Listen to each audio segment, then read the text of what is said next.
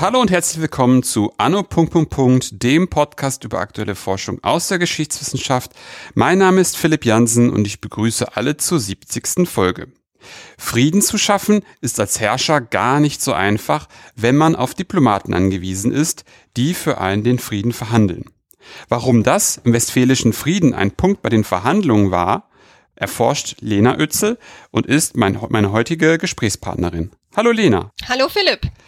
Lena, bevor wir ins Thema starten, magst du dich einmal kurz selbst vorstellen? Ja, sehr gerne. Also, ich bin Lena Oetzel. Ich habe Geschichte, Politik und Philosophie ähm, in Bonn studiert und war dann auch ein Jahr im Ausland in Schottland. Dann bin ich zum Promovieren nach Salzburg gegangen, wo ich meine Dissertation über Herrscherkritik bei Elisabeth I. von England ähm, geschrieben habe. Ich habe dann das Thema gewechselt zum jetzigen Thema, äh, bin aber in Salzburg geblieben auch wenn ich zwischendurch nochmal in Bonn am Zentrum für historische Friedensforschung war, um dort Quellenrecherche für das aktuelle Projekt zu machen. Und aktuell bin ich mit einem Stipendium an der Österreichischen Akademie der Wissenschaften in Wien, um eben diese Habil, also das zweite Buch, ähm, fertig zu schreiben. Praktisch bin ich natürlich aber die ganze Zeit in Salzburg im Homeoffice. Mm, mm, den, der aktuellen Situation geschuldet ein bisschen. Ganz genau. Elena, wie bist du denn eigentlich überhaupt auf dein Thema gekommen, über das wir heute sprechen? Ja, es ist eigentlich ganz witzig, weil ähm, ich habe eigentlich, als ich, also ich habe in Bonn studiert und in Bonn werden ähm, seit den späten 50er Jahren die Akten zum Westfälischen Friedenskongress ediert.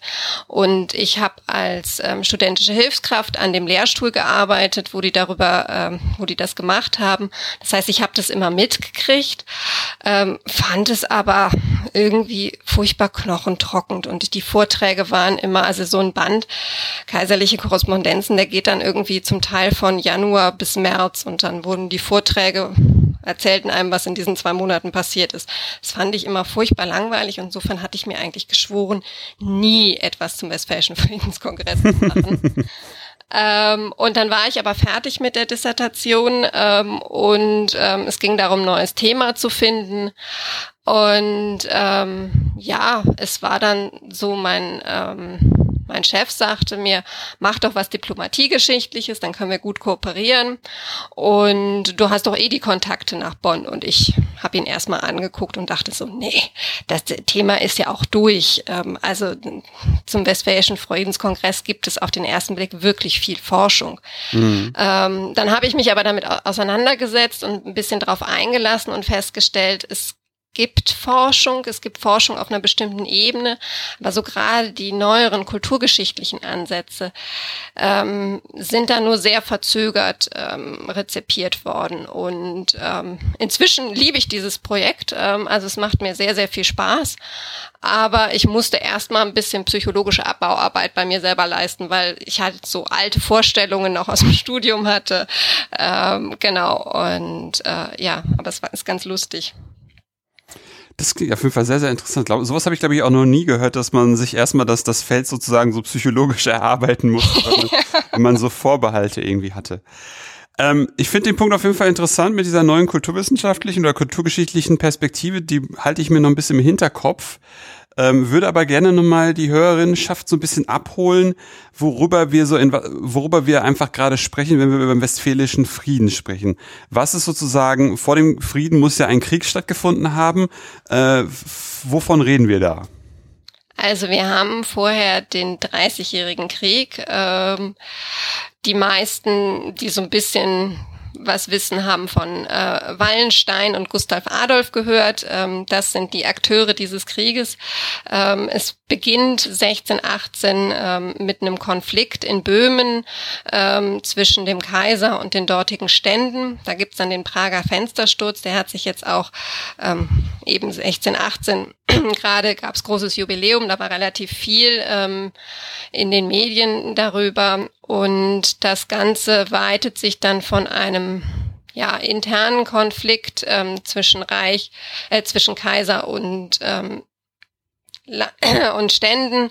Ähm, da bringen sich dann noch andere ähm, Stände ein, weil das Ganze hat eine ähm, konfessionelle ähm, Komponente. Also Kaiser ist ähm, damals Ferdinand II., ähm, ist katholisch. Ähm, Stände sind ähm, in Böhmen zum Großteil protestantisch, wählen ähm, den sogenannten ähm, Winterkönig Friedrich von der Pfalz als, äh, als Protestanten, als äh, Reformierten ähm, zu ihrem König.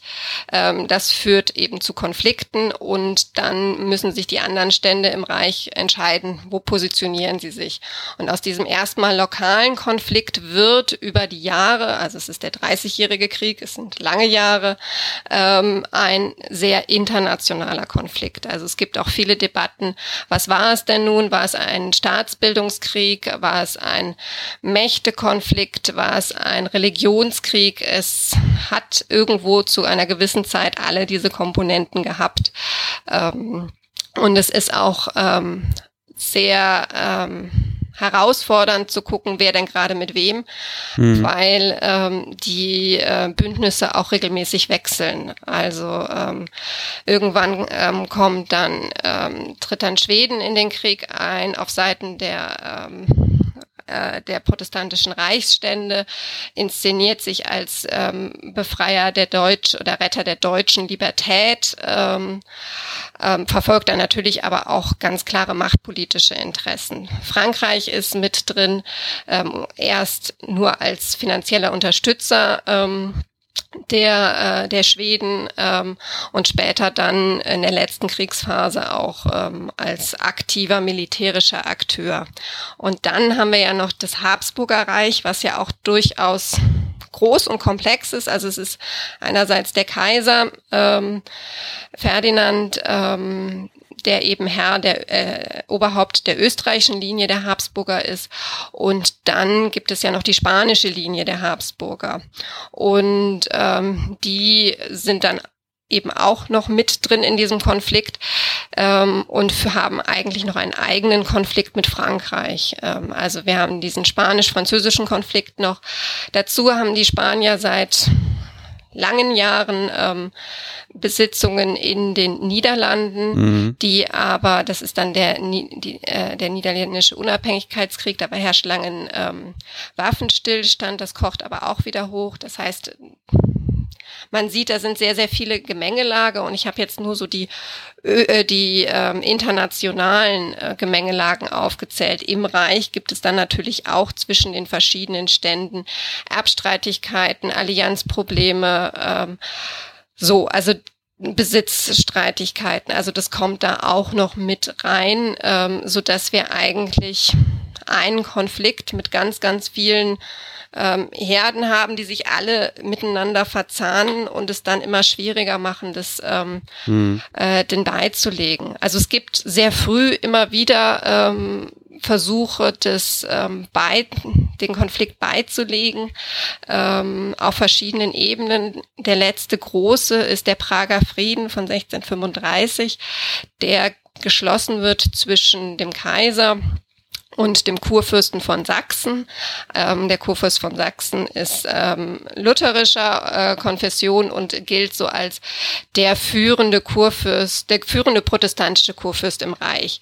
Und dem treten dann auch nach und nach die anderen Reichsstände bei. Nur zu dem Punkt, Zeitpunkt ist der Konflikt schon so internationalisiert, dass es überhaupt nicht mehr funktioniert, diesen Konflikt nur auf Reichsebene beizulegen. Hm, hm, hm. Ähm, genau weil sozusagen einfach, dass das Ganze drumherum dann immer noch so virulent, so kriegerisch ist, dass das dann vielleicht das, was man irgendwie ja Habsburger Reich bezeichnen kann, dann in einer gewissen Art und Weise befriedet ist, aber drumherum dann immer noch so viele Parteien sind, die immer wieder reinwirken, dass eigentlich gar nicht, so dass dann vielleicht innerhalb ein Frieden da ist, aber sozusagen von außen der, der, der Krieg immer noch weiter, ja, tobt oder vielleicht sogar dann die einzelnen Parteien dann doch wieder abtrünnig werden. Genau, also da kommen hm. eben noch diese Bündnisspielchen mit rein. Ähm, ganz genau, das ist die Sache. Das, ähm, hm. Also es wird dann später auch immer wieder auf den Prager Frieden verwiesen. Es gibt dann auch die Position, ja, im Reich müssen wir die Sachen ja nicht mehr klären. Ähm, aber, weil das haben wir ja schon mit dem Prager Frieden. Ähm, zum Teil ist es so, ähm, zum Teil trägt es aber nicht äh, ganz, weil es dieser Konflikt zeigt halt auch, dass ähm, ganz viele ähm, einer Reichsverfassung ähm, Bruchstellen sind, die durch die Reformation und durch die Konfessionalisierung aufgebrochen sind. Die lange hat es irgendwie funktioniert nach dem Augsburger Religionsfrieden. Inzwischen ähm, funktioniert es nicht mehr. Ähm, und da müssen einfach Sachen geklärt werden. Also es braucht Reformen, es braucht Einigungen, wie man ähm, ähm, das konfessionelle Miteinander im Reich mhm. regelt. Mhm. Das versucht man im Prager Frieden und das ist auch quasi der Startpunkt für dann diesen Teil der Verhandlungen in Westfalen, aber es ist halt noch lange nicht geklärt. Hm, hm, hm, hm, hm. Also dann einfach auch durch diese ganz, wie du gerade gesagt hast, durch diese religiöse, konfessionelle Auf, Aufbrechung gibt es dann wiederum neue Konfliktpotenziale, die dann erstmal äh, geklärt und befriedet werden müssen, bevor man überhaupt irgendwie zu einer Art von Einigung kommt. Weil es so multiplural geworden ist, einfach. Genau. Auch innerhalb des Habsburgreiches. Okay. Wie wie kommen wir dann in Richtung deines eigentlichen Themas, dem westfälischen Frieden? Also wie wird dann dieser westfälische Frieden angebandelt? Also wie gesagt, es gibt vorher schon ähm, diverse Versuche, Frieden zu schließen. Ähm, und ähm, es gibt ähm, relativ früh wirft ähm, Frankreich dann die Idee in Raum, ein ähm, international, es auf einer internationalen Ebene zu machen. Da gibt es sehr, sehr viele Vorbehalte von verschiedensten Seiten, die das eigentlich nur bilateral machen, weil bis dahin war Frieden schließen mit wenigen Ausnahmen. Also es gibt so ein paar Ausnahmen, ähm, aber in der Regel war Frieden schließen eine bilaterale Angelegenheit und sowas, so ein multilaterales Agieren, wie wir das heute kennen, ähm, war zu dem Zeitpunkt einfach noch sehr ungewöhnlich. Und ähm, Frankreich wollte das. Frankreich wollte das natürlich auch aus machtpolitischen Gründen, weil sie mit ihrem Verbündeten Schweden ähm, gemeinsam gegen das Reich, ähm, gegen den Kaiser und vor allen Dingen auch gegen Spanien vorgehen wollten. Und ähm, die Habsburger wollten das Ganze eher auseinanderdividiert haben. Ähm, es gab dann ähm, die sogenannten Hamburger Präliminarverhandlungen. Ähm, die eben in Hamburg stattfanden und ähm, wo man sich quasi einigte, einen Friedenskongress zu machen. Mhm. Und ähm, das dauerte auch, das war auch langwierig und auch als man sich dann geeinigt hatte, dass man das machen würde und ungefähr das Prozedere geklärt hatte, war das noch überhaupt nicht klar, dass es wirklich zu diesem Friedenskongress kommen würde. Also man einigte sich in Hamburg darauf, dass es ähm, ein Doppelkongress sein sollte. Also in zwei Städten sollte er stattfinden. Ähm, dafür ist meistens so die allgemeine Erklärung, dass das eine, die eine Stadt sollte für die katholischen Verhandlungen und das andere für die protestantischen Verhandlungen. Mhm. Das stimmt zum Teil. Also wir haben ja Münster und Osnabrück. In Osnabrück fanden dann die ähm, Verhandlungen ähm, mit den protestantischen Reichsständen und mit Schweden statt. Also insofern stimmt es. In Münster waren ähm, äh, Frankreich, Spanien, aber auch die Niederlande, die ja nun auch ähm, protestantisch waren. Ähm, und der Kaiser war an beiden Orten vertreten. Mhm. Und ähm, Gleichzeitig ist es aber eben nicht nur diese konfessionelle Komponente, sondern auch, dass ähm, die beiden Verbündeten, Frankreich und Schweden, die wollten gleichrangig auftreten. Und Schweden hatte so ein bisschen Angst, wenn wir das, wenn sie das nur in einem Ort machen, dass sie hinter Frankreich zurückstehen. So, also das heißt, ähm, da spielen verschiedene Sachen rein. Und eben in Hamburg einigte man sich eben auf diese beiden Verhandlungsorte. Es standen auch noch, ähm, es gab vorher noch einen gescheiterten Kölner Kongress ähm, und ähm, meistens so diese Phase, diese erste Phase, bevor alle Leute anwesend sind, ist wahnsinnig ähm, prekär für so einen Friedenskongress. Und ähm, die in Westfalen reisten die ersten Gesandten 1643 an. Die richtigen Verhandlungen begannen dann erst Ende 45 beziehungsweise Anfang 46. Oh. Also das ist äh, eine wahnsinnige Zeitspanne und in dieser Zeitspanne rechneten eigentlich alle damit ständig, dass dieser Kongress nichts wird, wie auch der Kölner Kongress nichts geworden ist. Und ähm, weil alle irgendwie, keiner wollte zuerst anreisen, aber irgendwie musste man ja anreisen. Also mhm. ähm, und dann kam noch hinzu, ursprünglich wollte der Kaiser nur mit ähm, stellvertretend für das Reich verhandeln, weil er sagte, wir haben ja den Prager Frieden, das heißt im Reich haben wir ja eigentlich schon Frieden geschlossen. So, mhm. ähm, das wollten aber Frankreich und Schweden nicht, die ja mit den ähm, protestantischen Reichsständen verbündet waren. Die wollten ihre Verbündeten Verbündeten ähm, einladen zum Kongress.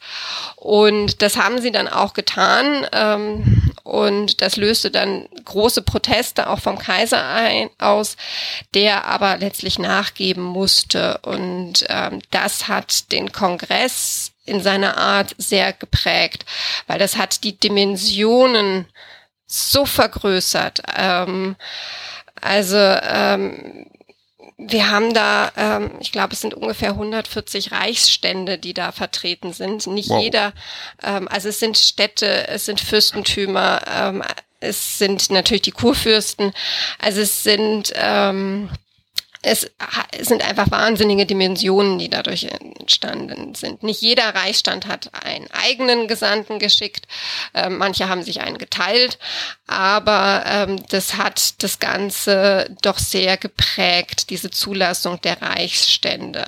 Mhm. Und äh, so richtig losgegangen ist es dann ähm, tatsächlich erst ähm, Ende 45, als der Kaiser sein ähm, ähm, Vertrauten und ähm, quasi obersten Minister Maximilian Graf von Trautmannsdorf ähm, entsandt hat und ähm, der dort eingetroffen ist. Und dann kamen die ähm, schwedischen und französischen Forderungen und dann ging es richtig in die Verhandlungen. Was davor ist, ist nicht weniger wichtig. Da wurden die ganzen Abläufe geklärt, das zeremoniell geklärt. Also es war vorher schon eine kaiserliche Delegation vorhanden, aber ähm, mit der Entsendung dieses, äh, dieser zentralen Figur für den Kaiser war halt auch klar, okay, der Kaiser meint es ernst mit diesen Verhandlungen und jetzt können wir richtig loslegen. Was ich mich die ganze Zeit gefragt hatte, mit dieser, mit diesem langen, mit diesem langen Anfahrt, mit dieser langen Anfahrt von den ganzen Delegierten, hatte ich jetzt eigentlich ge damit gerechnet, dass du irgendwann sowas eher in Richtung sagen würdest, dass, ähm, dass da eine Angst vorherrschte, dass es sozusagen auch vorab Absprachen gab. Also dass die Problematik, die ja schon vorher herrscht, dass das einzelne Parteien sich zusammenrotten und es kein großes Ganzes gibt. Also was ja aus meiner Perspektive jetzt für einen Frieden ja essentiell wäre, dass sozusagen ja eigentlich alle Parteien an einen Ort kommen, am besten zur gleichen Zeit, dass es de facto auch keine großen Nebenabreden geben kann, sondern dass es ein gro eine große Verabredung am Ende dann gibt, die, die dann nicht durch, ja, die, die ja nicht gespalten wird durch, durch irgendwelche Leute, aber ihr seid doch schon früher da gewesen und ihr habt doch bestimmt irgendwas schon verhandelt. War das überhaupt kein Punkt in dem Ganzen? Doch, aber es war anders. Also ähm, es gab auch während des Kongresses Nebenabreden. Ähm, und vielleicht ähm, nochmal zu diesem Kongress und dem, dass es nicht multi, dass es, dass sie alle bilateral waren. Auch auf diesem Kongress ist es nicht so, wie wir das heute von Verhandlungen kennen, dass sich alle in einen Raum begeben und gemeinsam am Tisch sitzen ähm, und dann die Sache klären. Das Ganze waren alles bilaterale Gespräche, die man an einem oder an zwei Orten koordiniert hat, wo dann ähm, sich die Verbündeten ähm, absprechen konnten. Aber es waren bilaterale Verträge, äh, Gespräche Gespräche und es sind auch bilaterale Verträge dabei rausgekommen. Das mhm. heißt, wir bewegen uns immer noch ähm, auf einer bilateralen Ebene, noch nicht vollständig multilateral.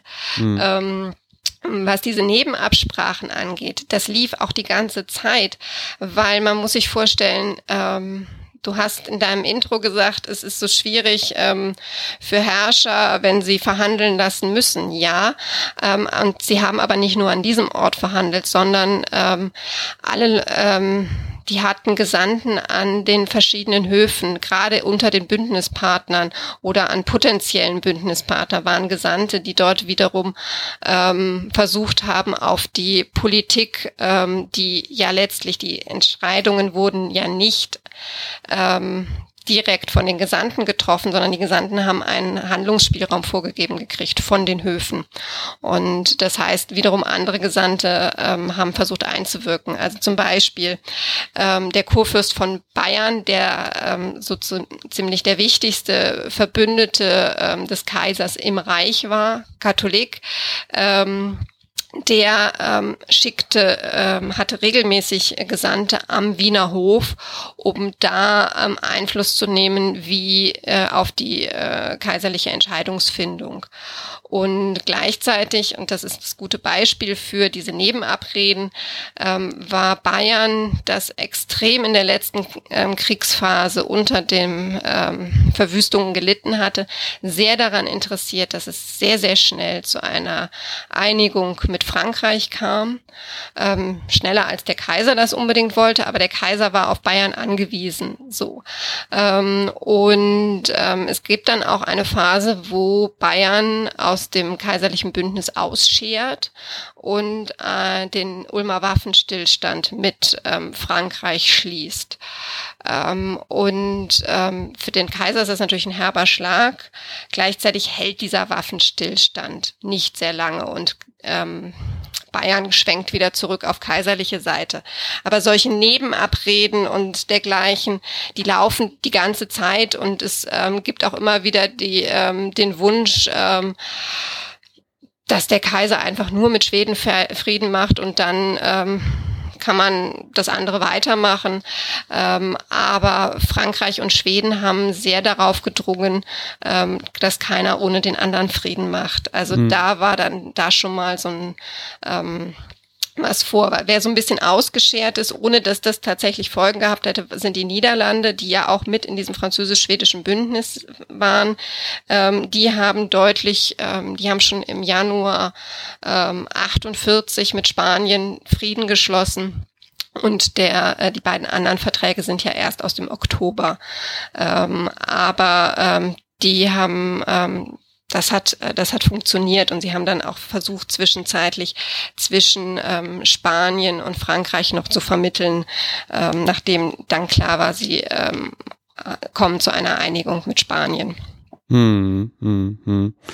Uiui, das klingt echt super komplex, dass da wirklich nur, dass so ein extrem aus, ausge, ausgegangener, also beziehungsweise so fein verästelter Konflikt dann nur über bilateral, also vor allem über bilaterale Verhandlungen ähm, geklärt werden soll. Was ist jetzt sozusagen, wo, womit beschäftigst du dich jetzt explizit in deinem Projekt, um jetzt mal ein bisschen auch dann von der, von der großen Lage auf deine Lage zu kommen? Mhm. Also ich gucke mir verschiedene Gesandte an und ähm, also mein Zugangspunkt ist über den Begriff des Interesses. Interesse ist ja so ein Begriff, wir benutzen ihn alle ständig, äh, mhm. jeder hat irgendwo dran ein Interesse.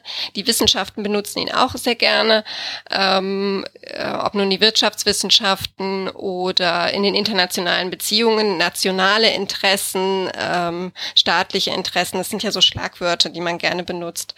Tatsächlich ist Interesse Interesse aber ein Begriff, der eigentlich vor allen Dingen ein Verhältnis beschreibt. Da ist jemand ähm, und der will was, um es jetzt mal ganz vereinfacht zu mhm. beschreiben. Mhm. Und der will was auf eine bestimmte Art und Weise. Und Interesse ist etwas, was etwas sagbar macht. Es ist etwas, das ähm, oft schlagwortartig verwendet wird. Also es steht wie so eine Schrift, Chiffre, nationales Interesse, dann weiß man, was ungefähr damit gemeint ist, wenn man vom russischen nationalen Interesse spricht. So. Ähm, und äh, es ist aber was, was nicht feststeht. Also es ist oft so, ähm, also es ist durchaus auch ein Begriff aus dem 17. Jahrhundert und es äh, wird oft so suggeriert, dass es etwas Feststehendes ist. Es ist klar, es ist objektiv, das ist es aber nicht, sondern es wird natürlich immer von den jeweiligen Akteuren definiert, beziehungsweise es wird zugeschrieben, also ganz viel Zuschreibung, ja, das Interesse der Bayern ist folgendes, so. Mhm. Ähm, Und das ist quasi mein Ausgangspunkt. Und was mich interessiert, ist eigentlich, welche Bedeutung haben denn diese Gesandten für die Verhandlungen? Also wir haben jetzt vor allen Dingen so auf so einer äh, Makroebene der internationalen Beziehungen oder für die Frühneuzeit dann eher der, der Außenbeziehungen gesprochen. Ähm, mich interessiert so ein Fokus rein in das diplomatische Geschehen und auf die Akteure, die da agieren.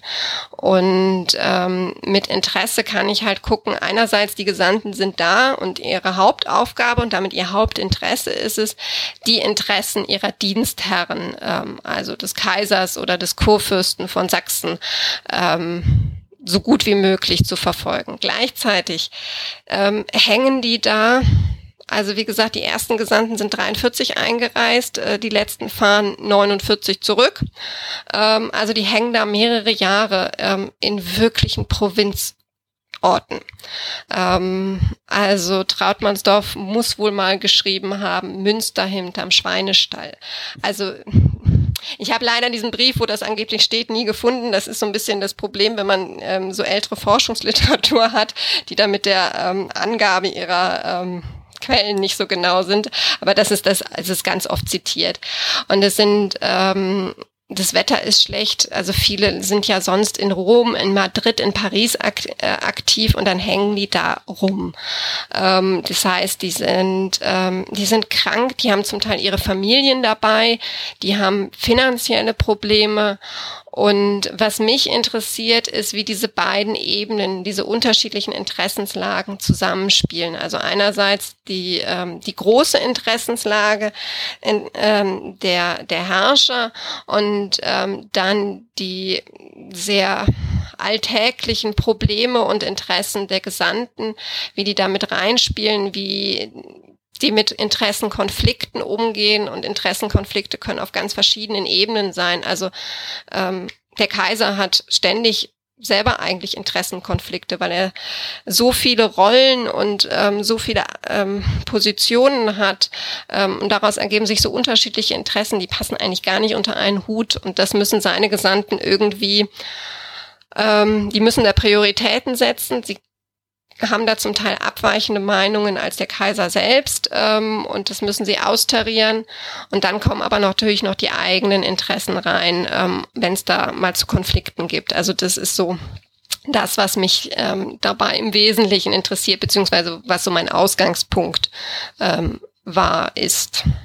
Hättest du ein paar Beispiele dafür? Also zum, zum einen würde mich, äh, würde mich interessieren, was, äh, was, was die Gesandten sozusagen auf ihrer Mak Makroebene mit, mit, mit, mit, sag ich mal, konkreten Aussagen des Kaisers machen. Aber auf der anderen Seite würde mich vor allem auch, auch, auch sozusagen die andere Seite mal interessieren, wenn du da Beispiele für hast, ähm, wenn, wenn sozusagen die Gesandten, die, die, die sehr eigentlich nicht unter einen Hut zu bringenden Meinungen des Kaisers irgendwie damit umgehen müssen. Also der Kaiser ist wirklich ein großartiges Beispiel für diese ähm, äh, Rollenvielfalt. Also in der Forschung spricht man von Rollen. Ähm, äh, Ferdinand der Dritte ist es inzwischen, ähm, hat einfach verschiedene Rollen oder wenn man so sagen will, verschiedene Hüte auf. Mhm. Das eine ist, ähm, er ist deshalb spreche ich auch dauernd vom Kaiser. Er ist Reichsoberhaupt, er ist Kaiser und damit hat er ein Interesse am Reich ähm, und dass das Reich befriedet wird. Gleichzeitig ist er aber, ähm, hat er seine, seinen eigenen Besitz, die sogenannten Erblande. Also das ist, ähm, das sind Teile des Gebiets, äh, das ist das heutige Österreich ähm, und äh, noch weitere Teile, ähm, dann Böhmen. Ähm, und also die sogenannten österreichischen Erblande, das ist halt sein Besitz, das ist der Habsburger Besitz. Und da ist er Landesherr, da ist er vom Status her genauso wie ähm, der Kurfürst von Bayern, also hm. So, ähm, da ist er der Landesherr und diesen Teil des Reiches, aber haben ein bisschen Sonderstatus, ähm, eben weil er der Kaiser ist. Und ähm, dann ist er Mitglied und Oberhaupt der ähm, österreichischen ähm, Habsburger. Also die Habsburger Dynastie, ich habe es vorhin schon gesagt, ist ja quasi in zwei große Teile geteilt, die, ähm, die spanische Seite und die österreichische Seite. Und er ist halt ähm, Oberhaupt der österreichischen Seite. Ähm, und das ist immer wieder ein Thema, wie weit ähm, die wollen sich natürlich nicht auseinander dividieren lassen. Ähm, irgendwann geht es tatsächlich nicht mehr anders, ähm, weil die Interessen dagegen, ähm, andere Interessen dagegen stehen. Ähm, und ähm, wie geht man damit um? Also es gibt so ähm, zwei schöne Beispiele, die das sehr gut zeigen, wo es dazu Konflikten gibt. Das eine geht es um die, das Recht der Religionsausübung in den Erblanden. Also es geht darum, ob ähm, er als Landesherr ähm, genauso wie alle anderen auch das Jus Reformandi hat und damit bestimmen kann, wer in seinem ähm, Territorium, welche Konfession in seinem Territorium vorherrscht. Mhm. Und ähm, nun wollen aber die ähm, Protestanten ähm, Sonderregelungen für äh, die protestantischen ähm, Mitbürger in den Erblanden. Und es wird auch argumentiert, ja, ähm, eigentlich geht es ja gar nicht anders, weil du bist ja nicht irgendwer, sondern du bist ja der Kaiser. Und allein wenn du Gesandte an deinem Hof hast in Wien, musst du denen ähm, ja erlauben, ähm, ihren Glauben auszuüben. Ja. Und das ist so ein Punkt, wo man tatsächlich mal Konflikte zwischen Kaiser und seinen Gesandten sieht.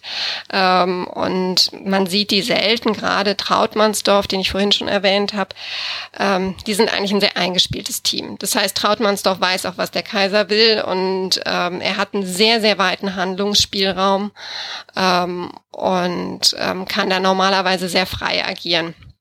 Aber hier ähm, ist Trautmannsdorf deutlich kompromissbereiter, sagt, okay, wir müssen da Zugeständnisse machen, auch aus taktischen Gründen. Das ist denen total wichtig. Und du bist ja eben nicht nur Landesherr, ähm, sondern du bist halt auch Reichsoberhaupt. Das ist so Trautmannsdorfs Argumentation. Mhm. Der Kaiser sagt, nein, ähm, geht nicht, würde eh nichts bringen und ähm, das ist mein, äh, das sind meine Erblande, da entscheide ich, um es jetzt mal platt zu sagen. Mhm. Das ist so das eine und das andere ist, ähm, ich habe vorhin schon erwähnt, Spanien. Ähm, am Schluss läuft es daraus hinaus, ähm, dass Frankreich ein ähm, dem Kaiser, also für diesen Friedensschluss mit Frankreich möchte Frankreich eine Klausel drin haben, dass, Frank äh, dass der Kaiser Spanien nicht ähm, weiter militärisch oder sonst wie in einem Konflikt mit Frankreich unterstützen darf. Mhm. Es ist nämlich so, dass diese Fra Verhandlungen zwischen Frankreich und Spanien, die scheitern, die kommen nicht zu einem Friedensschluss. Und dann ist die Frage, was macht man da?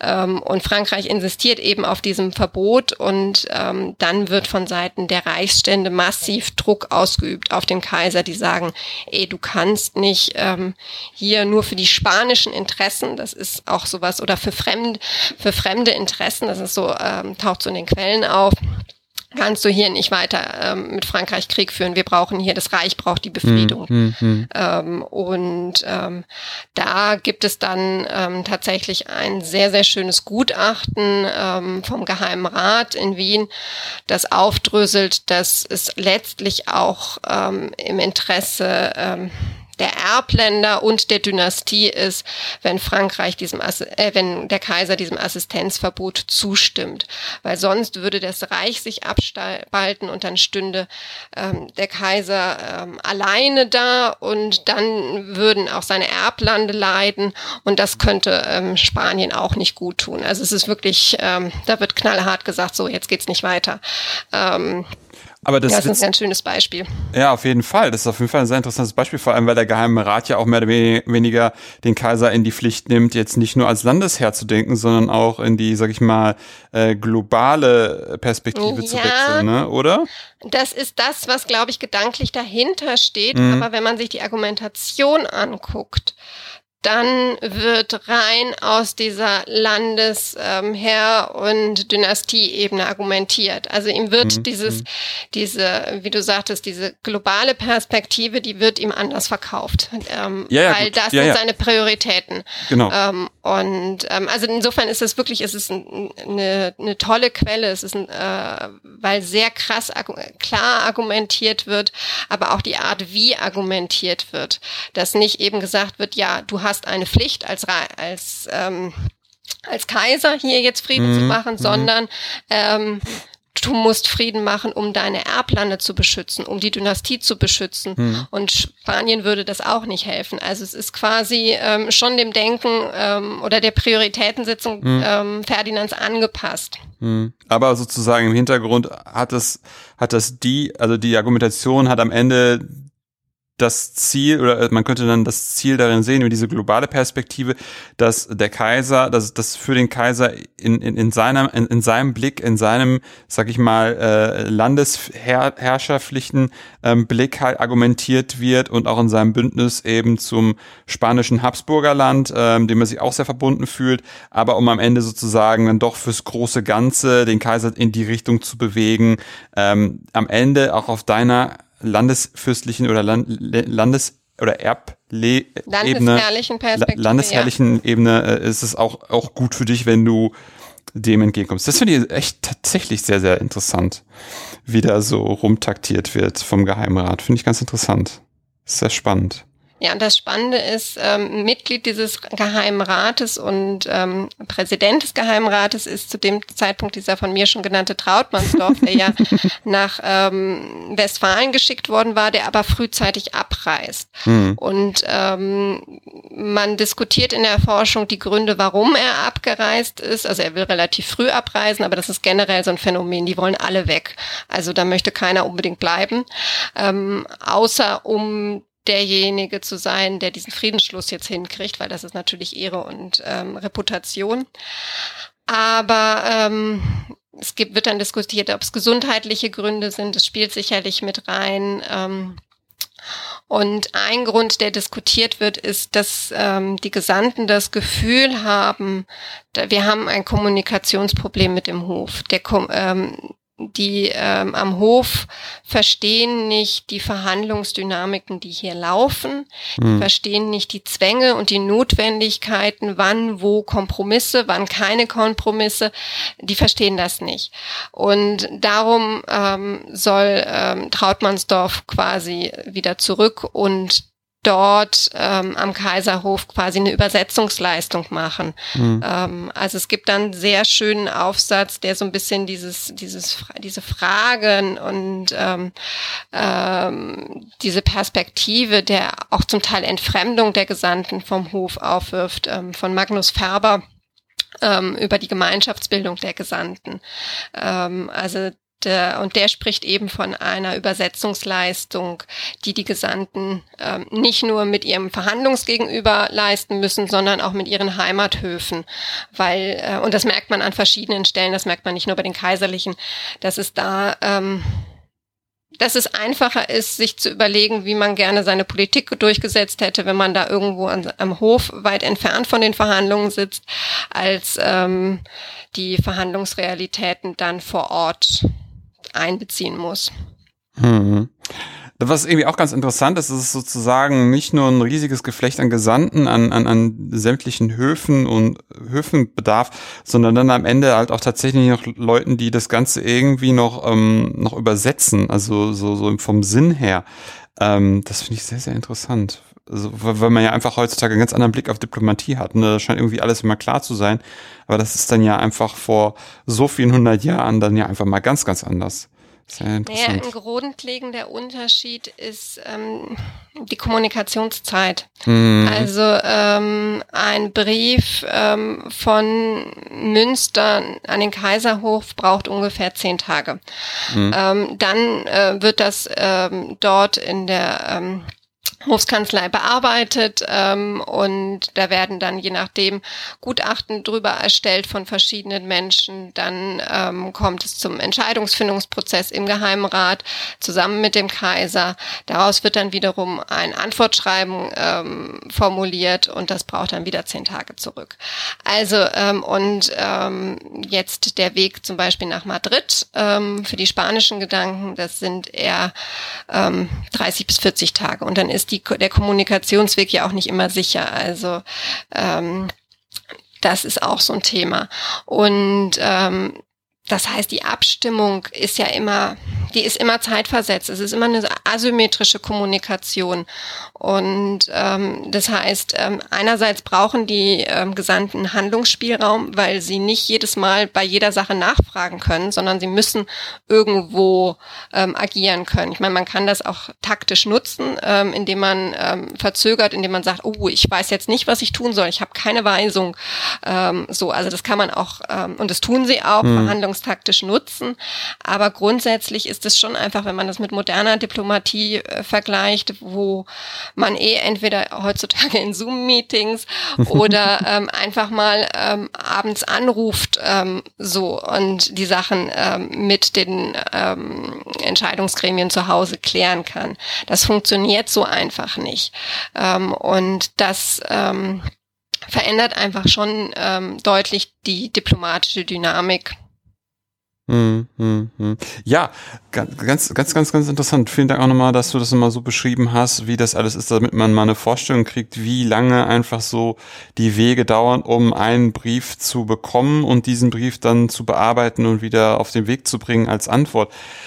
Ähm, jetzt hatten wir gerade schon nochmal über die Gesandten gesprochen. Da würde mich auch nochmal da interessieren, ob du da nochmal so ein paar Beispiele nennen kannst, ähm, inwieweit da dann einfach so Boots on the Ground ähm, vor Ort da die Gesandten eben ähm, damit umgehen, was sie da vom Kaiser kriegen. Also sozusagen ist ja dann schon eine, eine Bottomline irgendwie vorgegeben.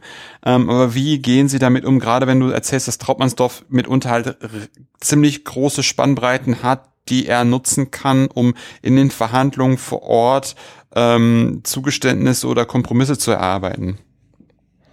Also Trautmannsdorf ist ähm, ist tatsächlich eine sehr spannende Figur, dem sehr, sehr viel zugeschrieben wird, dem sehr viel Handlungsmacht ähm, zugeschrieben wird, sowohl damals von Zeitgenossen als auch von der Forschung und um den viel kreist. Ähm, an manchen Stellen kann man das sicherlich relativieren, aber dadurch, dass er der zentrale Minister des Kaisers ist, ähm, ist da schon viel dran. Ähm, als er anreist, hatte er eine Geheiminstruktion, ähm, an der er selbst mitgearbeitet hat, ähm, zusammen mit dem Kaiser und noch einigen anderen Beratern und die tatsächlich nicht mal seine Kollegen kennen. Und da sind quasi die roten Linien des Kaisers beschrieben. So, ähm, das ähm, ähm, ist das eine.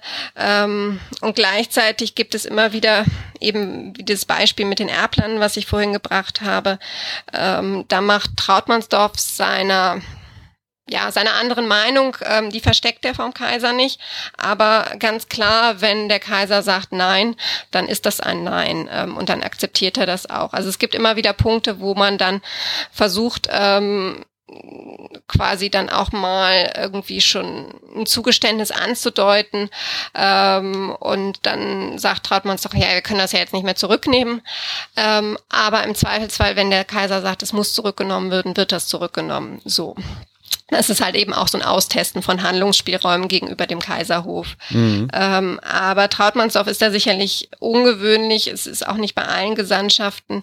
Also es ist sehr unterschiedlich, ähm, wie viel Handlungsspielraum die Gesandten haben. Es hängt sehr viel mit der Position ähm, im heimatlichen Machtgefüge, also am Hof ab. Haben, welches Amt bekleiden sie da? Sind sie da, einer, sind sie da in zentralen ähm, äh, Entscheidungsgremien eh schon mit einbezogen? Und äh, welche Netzwerke haben Sie, also welche Unterstützung von anderen Seiten als dem Herrscher haben Sie da, ähm, weil so ein Herrscher entscheidet ja nicht alleine, also da ist ja ein Machtgefüge, da mhm. laufen ähm, ganz viele Prozesse ab. Dann hängt es vom Status, vom Rang des Gesandten ab, wie viel ähm, Handlungsspielraum, auch von der internen Dynamik der Gesandten. Also die Franzosen zum Beispiel haben das Problem, dass ähm, die beiden zentralen Handlungs, äh, Verhandlungsführer Davos und Servien ähm, sind in verschiedenen Netzwerken ähm, und ähm, streiten sich eigentlich nur. Also die haben massive Konkurrenzprobleme miteinander. Mhm. Es wird dann noch ein Dritter hingeschickt als Prinzipalgesandter Longueville, um das Ganze irgendwie unter Kontrolle zu kriegen, damit es dann ein klares Hierarchieverhältnis gibt. Mhm. Es bleibt aber ein Störfaktor. Ähm, die beiden haben auch inhaltlich zum Teil andere Ausrichtungen in ihrer Politik. Ähm, und letztlich wird dann Davos ähm, gegen Ende der Verhandlungen auch abgezogen. Ähm, und das beschränkt natürlich auch so einen Handlungsspielraum, wenn du in einer Gesandtschaft nicht als Einheit auftreten kannst. Mhm.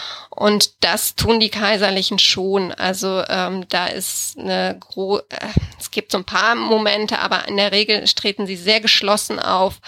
Ähm, es verändert sich natürlich mit der Abreise Trautmannsdorfs, weil die anderen ähm, sind auch erfahrene, ähm, aber sie haben nicht diese, diese Aura, die Trautmannsdorf zugeschrieben wird, ob nun zu Recht oder nicht.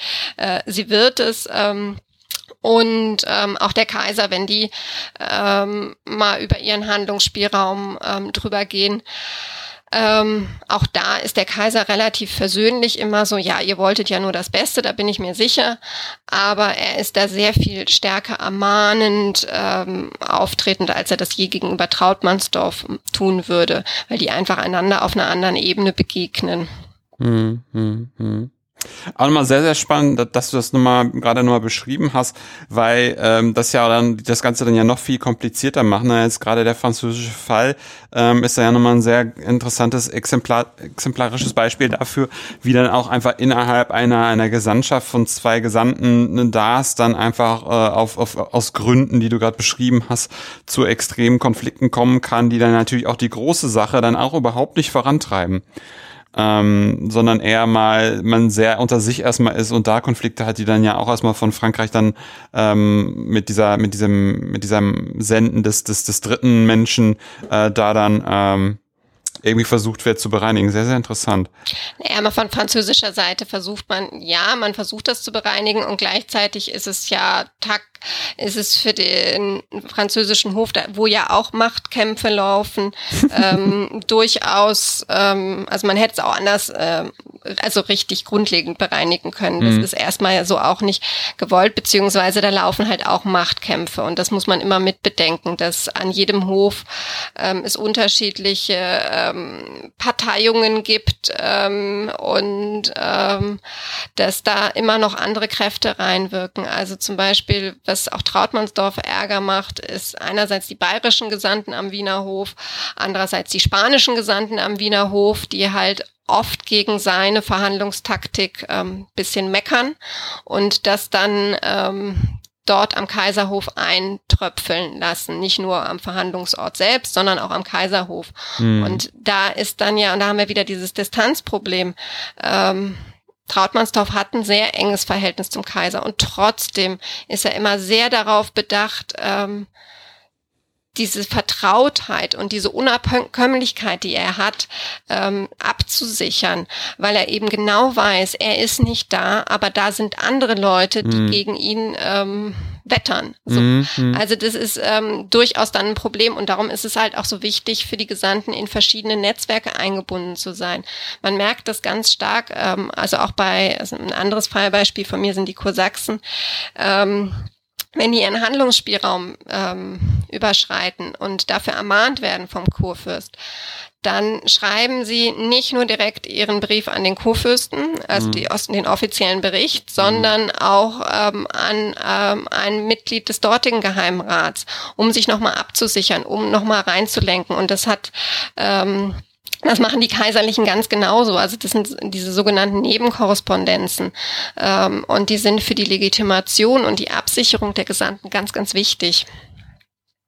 Ja, ja, du hast es, glaube ich, bei Trautmannsdorf gerade super beschrieben, dass, dass, dass man sich halt immer doppelt versichern muss, dass, dass die Botschaften oder das, was man gerade fernab, also das ist ja mit diesem unabkömmlich sehr, sehr schön beschrieben, dass, dass man ja einfach, dass einfach die Gesandten, ob jetzt Trautmannsdorf oder auch andere Leute, die jetzt vielleicht nicht so einen hohen Rang haben, aber dass sie halt gerade unabkömmlich sind und, und halt irgendwie ähm, versuchen müssen, sich halt äh, auch äh, zu Hause sozusagen am, am Kaiserhof oder am, am, am, am Hof des Kurpfalz, des, des Kurmenschen, Fürsten, ja. Fürsten, Kurfürsten abzusichern, dass da halt, ähm, dass da halt nicht die anderen Leute, die, die sozusagen die Flüsterer oder Eintröpfeler ähm, anderer Meinung, äh, da dann beim Kaiser Gehör finden und eigentlich ja sozusagen ähm, die, die, die, ähm, die, die, die Arbeit des Gesandten ja einfach am, am eigenen Hof halt sabotieren und, und man dann ja auch wiederum dann überhaupt nicht weiterkommt. Also das finde ich auch sehr, sehr interessant, da dann auch auf diese krassen, komplexen Gemengelage.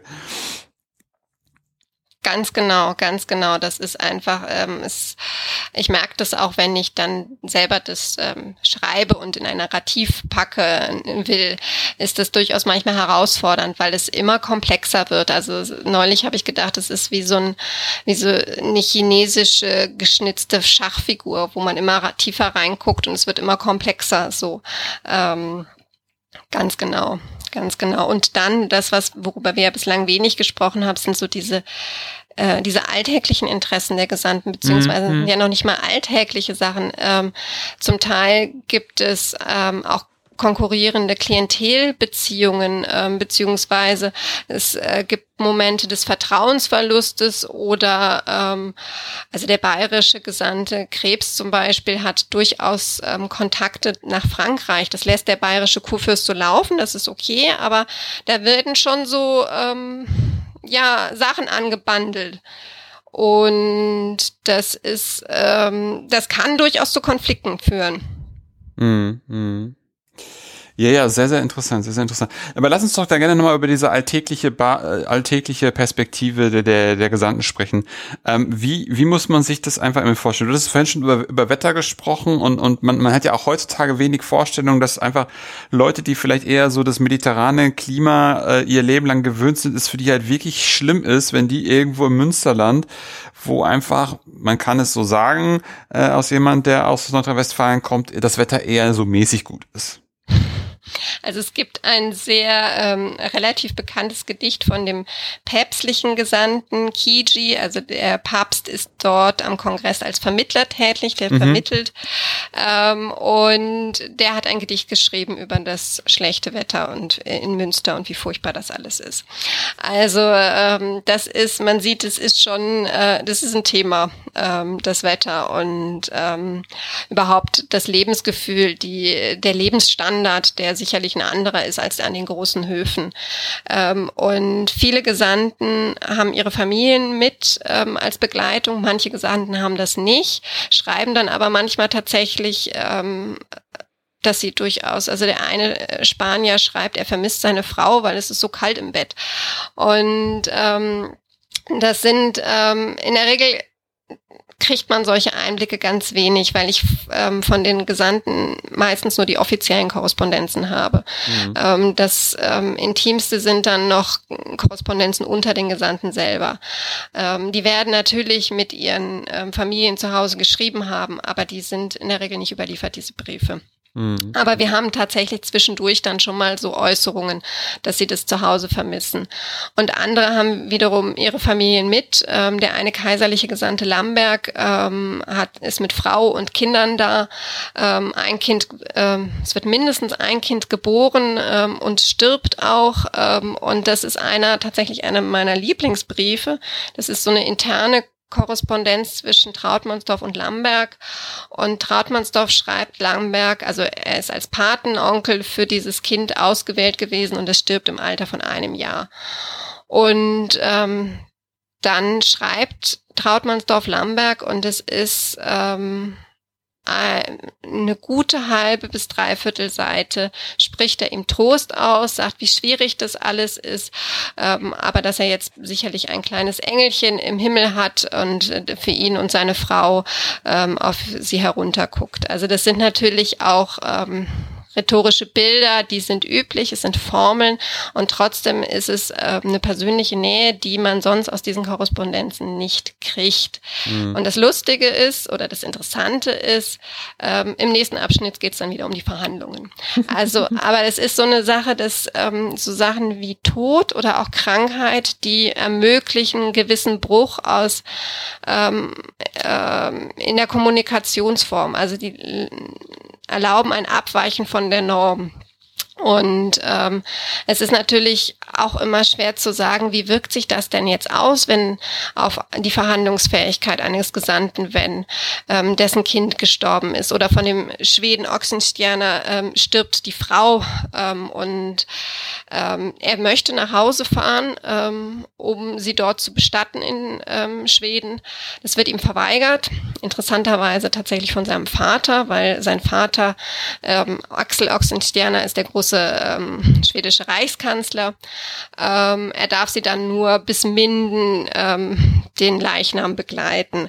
Ähm, und da kann man zumindest sagen, es wirkt sich insofern aus, als dass eine Unruhe am Kongress entsteht, weil alle darüber diskutieren, fährt er jetzt, bleibt er jetzt, was, wie wirkt sich das auf die Verhandlungen aus? Mhm. Ähm, also wir können schlecht, schwer sagen, ob sich das ähm, auf die Konzentrationsfähigkeit ähm, der Menschen ausgewirkt hat. Aber durch diese, aber wir können an manchen Stellen diese Unruhe feststellen, die das dann ähm, da lässt. Oder Trautmannsdorf. Trautmannsdorf erkrankt irgendwann sehr spektakulär, weil er sich an einer Krebsschere äh, verschluckt. Mhm. Und sein Sekretär schildert das in einem Brief an den Reichsvizekanzler sehr, sehr plastisch und ähm, sehr detailliert.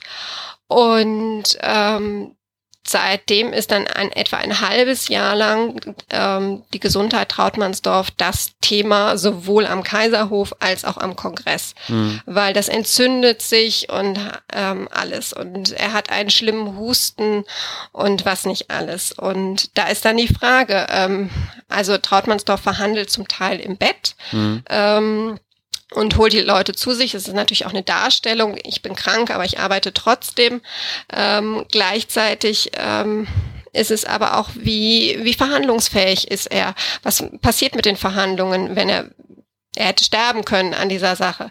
So, ähm, und ähm, auch diese Reisetätigkeit. Normalerweise fährt er ganz viel zwischen Münster und Osnabrück hin und her. Das ist dann erstmal eingeschränkt. Ähm, also das sind schon so Sachen, wo man dann merkt, ähm, es sind Menschen, die da verhandeln und die haben menschliche Probleme und die wirken sich aus auf mhm. ähm, diese Verhandlungen. Mhm. Bist du das jetzt das Trautmannsdorf-Beispiel gesagt hättest, hätte ich jetzt sozusagen gesagt, es geht halt mehr oder weniger primär um Anwesenheit oder Abwesenheit und da ist dann mehr oder weniger egal, wie es ihnen geht, aber jetzt sozusagen mit dem Trautmannsdorf-Beispiel ist es dann ja noch eine nächste Ebene einfach in wie, also sozusagen gerade wenn Schlüsselfiguren werden dadurch dann die Verhandlungen irgendwie in Mitleidenschaft gezogen oder nicht. Und das ist sehr, sehr interessant, einfach wie dann da gleich so die Emotionen ja, reinschwappen extrem. Genau, und es wird halt auch viel spekuliert. Also mhm. es ist, ähm, also es wird tendenziell sehr viel über Krankheit gesprochen und das ist tendenziell was, was wir so nicht kennen. Wir arbeiten ja, ob wir nun Kopfschmerzen oder sonst was haben, mhm. unter normalen Umständen, außer jetzt mit der Pandemie, mhm. ähm, und sprechen nicht drüber, dass wir krank sind. Schon gar nicht am Arbeitsplatz. Und das ist da ganz anders. Also es ist, man spricht über seine Leiden ähm, und nutzt sie dann tendenziell tendenziell zur Selbstdarstellung. Ich habe trotz ähm, meiner äh, Beschwerden gearbeitet und verhandelt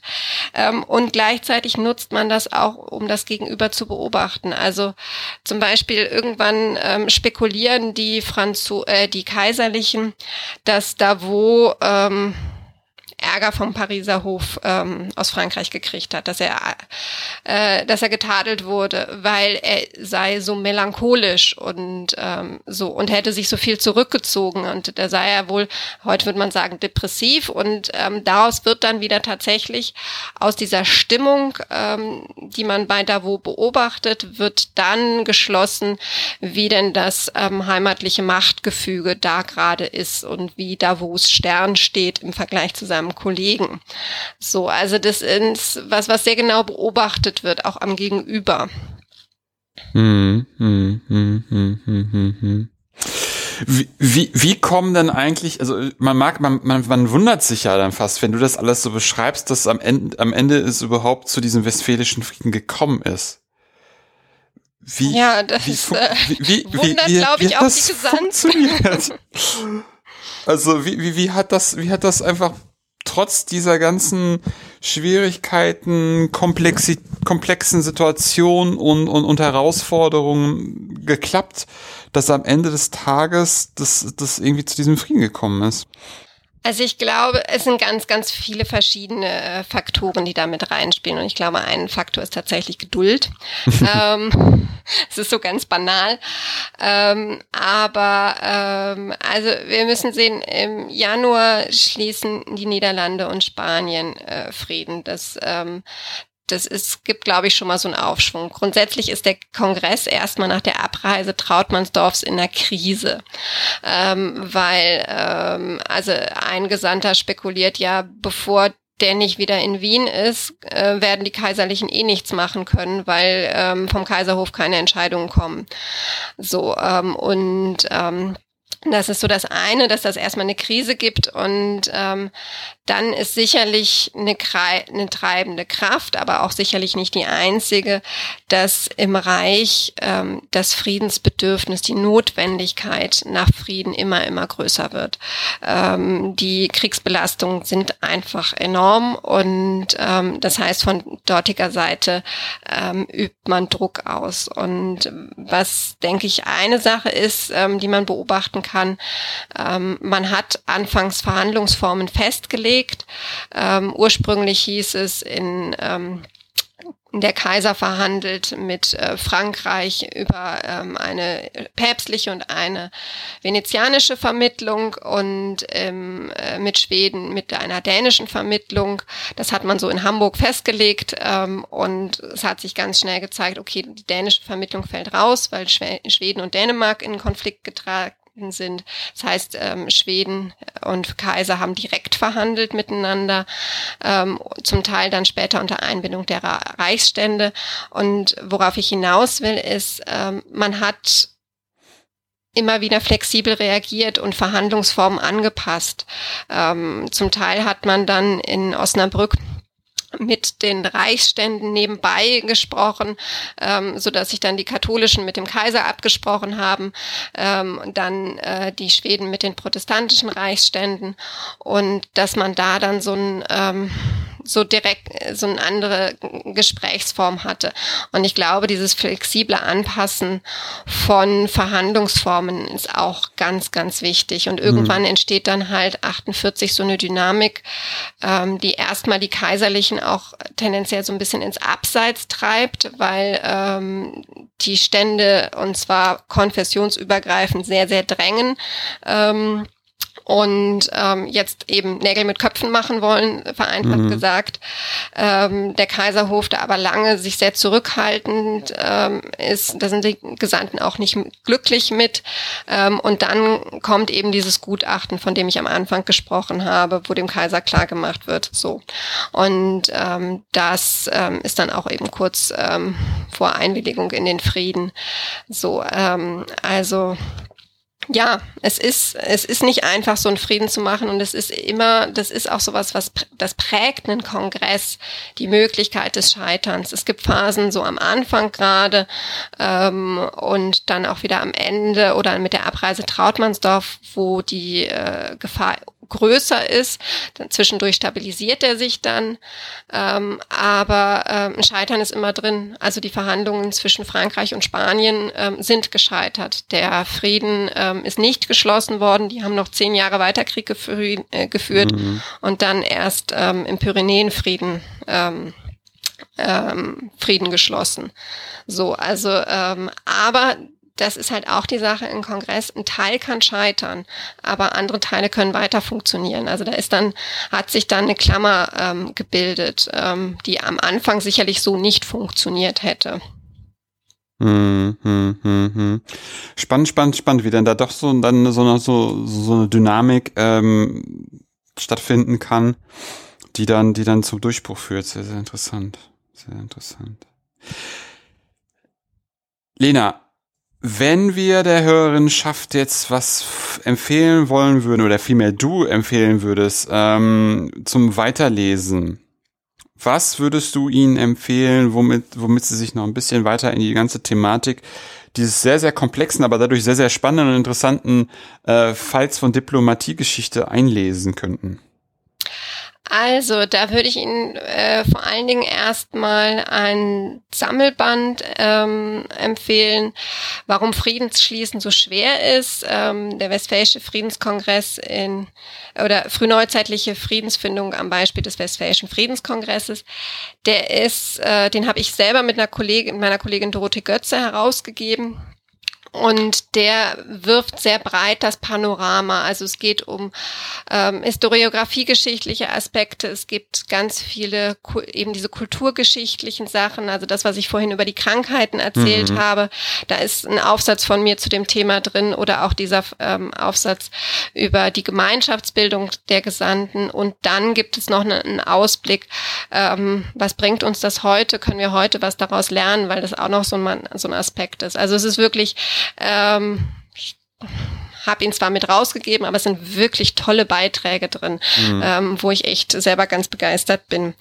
Ähm, und dann habe ich jetzt ähm, kürzlich äh, in einem Handbuch Frieden in der frühen Neuzeit einen Beitrag ähm, geschrieben, wo es um Verhandlungskunst geht und wo auch viele von den Sachen ähm, besprochen sind. Es da dreht sich jetzt nicht nur um den Westfälischen Friedenskongress, sondern generell um frühneuzeitliche Kongresse oder um frühneuzeitliches Verhandeln. Mhm. Aber wie verhandelt man Frieden?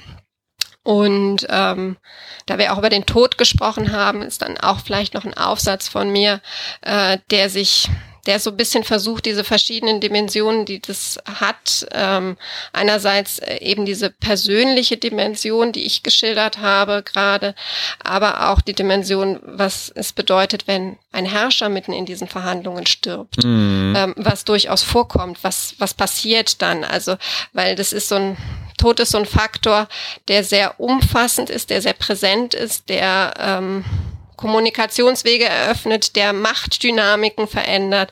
Genau, da gibt es noch einen Aufsatz von mir, ähm, die Gesandten und der Tod.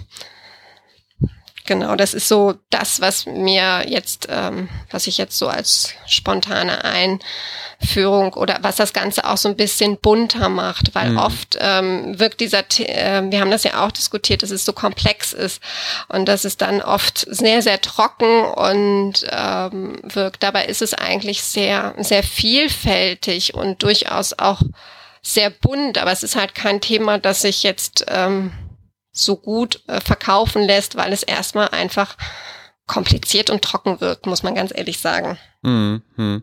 Aber ich glaube, da haben wir, ich glaube, ich weiß, was du meinst. Ich glaube, da haben wir aber schon auch darstellen können oder vielmehr du darstellen können, dass es da halt sehr viele Verstrickungen gibt, die auch durch, durchaus einfach spannend und interessant sind, wie da die Mechaniken sind. Und ich glaube, auch gerade dein, dein, dein Aufsatz, deine Aufsatzempfehlung, äh, wie halt äh, verhandelt wird über diese Verhandlungskunst, ist da, glaube ich, sehr, sehr interessant, einfach um, um dafür nochmal ein Gefühl zu kriegen. Ähm, und ähm, sobald dann in, in, in weiter Ferne oder, oder auch nahe Ferne dein Buch dann auch irgendwann da ist, würde ich, ja. würde ich dich da auch einfach bitten, dass du mir dann nochmal die bibliografischen Daten dazu dann nochmal Bescheid äh, also gibst, dann würde ich die dann entsprechend einfach nachtragen, wenn dann die Hörerin schafft, das äh, dann auch mal lesen will, worüber wir dann heute gesprochen haben, ähm, dass wir das dann nochmal einfach auch der Vollständigkeit halber in den Shownotes haben. Sehr, sehr gerne. Das mache ich natürlich. Ähm, und ja, wann das fertig ist, wir werden sehen. Ich bin gerade mitten im Schreiben, also mal gucken. Ja, ja, ja. Lena, hättest du denn auch noch eine Gastempfehlung für mich ähm, mit von Menschen oder Menschen, die du kennst, wo du denkst, das wäre auch noch irgendwie eine ganz spannende Geschichte oder ein ganz spannendes Thema, worüber ich sprechen mit den Menschen sprechen könnte? Ähm, ja, also ich habe äh, natürlich überlegt, wen ich denn da empfehlen kann. Und also es gibt eigentlich so viele, dass ich mich irgendwann entscheiden musste. Und ähm, also ich würde zum einen gerne äh, meine Kollegin, mit der ich eben diesen Sammelband rausgegeben habe, Dorothee Götze, empfehlen, die zu Integrationsprozessen im Ostseeraum arbeitet und dafür mit einfach eine Region in den Blick nimmt, die wir wenig so beachten. Ähm, genau. Und dann noch eine andere Wiener Kollegin, Julia Gebke, die arbeitet, was ich total spannend finde, zu den Handlungsspielräumen von Kaiserinnen im 16. Jahrhundert. Also mm. welchen Einfluss haben die auf die Politik?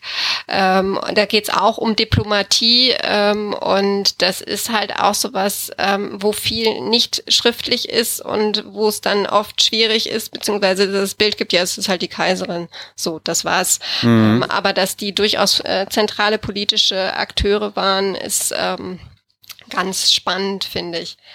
Und dann ähm, würde ich gerne noch Doris Gruber ähm, empfehlen. Die sitzt auch in Wien und ähm, die hat, die arbeitet aktuell zu Reiseberichten ähm, im, aus dem Osmanischen Reich ähm, und ähm, die haben da so ein groß angelegtes ähm, Digital Humanities Projekt, wo ähm, ganz viele Reiseberichte da erfasst und analysiert werden und das mhm. ist einfach, ähm, es ist einfach spannend. Ja, das klingt auf jeden Fall super, super, super interessant. Ähm, ja, herzlichen Dank, Lena, für, für diesen spannenden Ausflug äh, in den 30-jährigen Krieg beziehungsweise in die Verhandlung zum Westfälischen Frieden. Das war super, super interessant. Ähm, und habe wieder super viel dazu gelernt. Äh, man mag es kaum glauben, aber es war echt sehr, sehr interessant. Vielen Dank dafür. Ich danke dir. Es hat sehr viel Spaß gemacht, mit dir äh, darüber zu diskutieren. Danke, danke, danke. Das äh, freut mich immer total, wenn ich mit meinen Fragen äh, auch zu spannenden Diskussionen beitragen kann. Ja, und das war's für heute bei einem Punkt. Wenn es euch gefallen hat, empfehlt den Podcast gerne weiter. Ihr könnt ihn übrigens über iTunes, Spotify oder eine Podcast-App eurer Wahl abonnieren und hören. Wenn ihr mich auch unterstützen wollt, findet ihr auf der Webseite einen Spendenbutton zu PayPal. Wenn ihr selber forscht und über euer Projekt sprechen wollt, kontaktiert mich einfach per Mail oder Twitter. Ansonsten hören wir uns bald wieder. In diesem Sinne, auf bald und tschüss.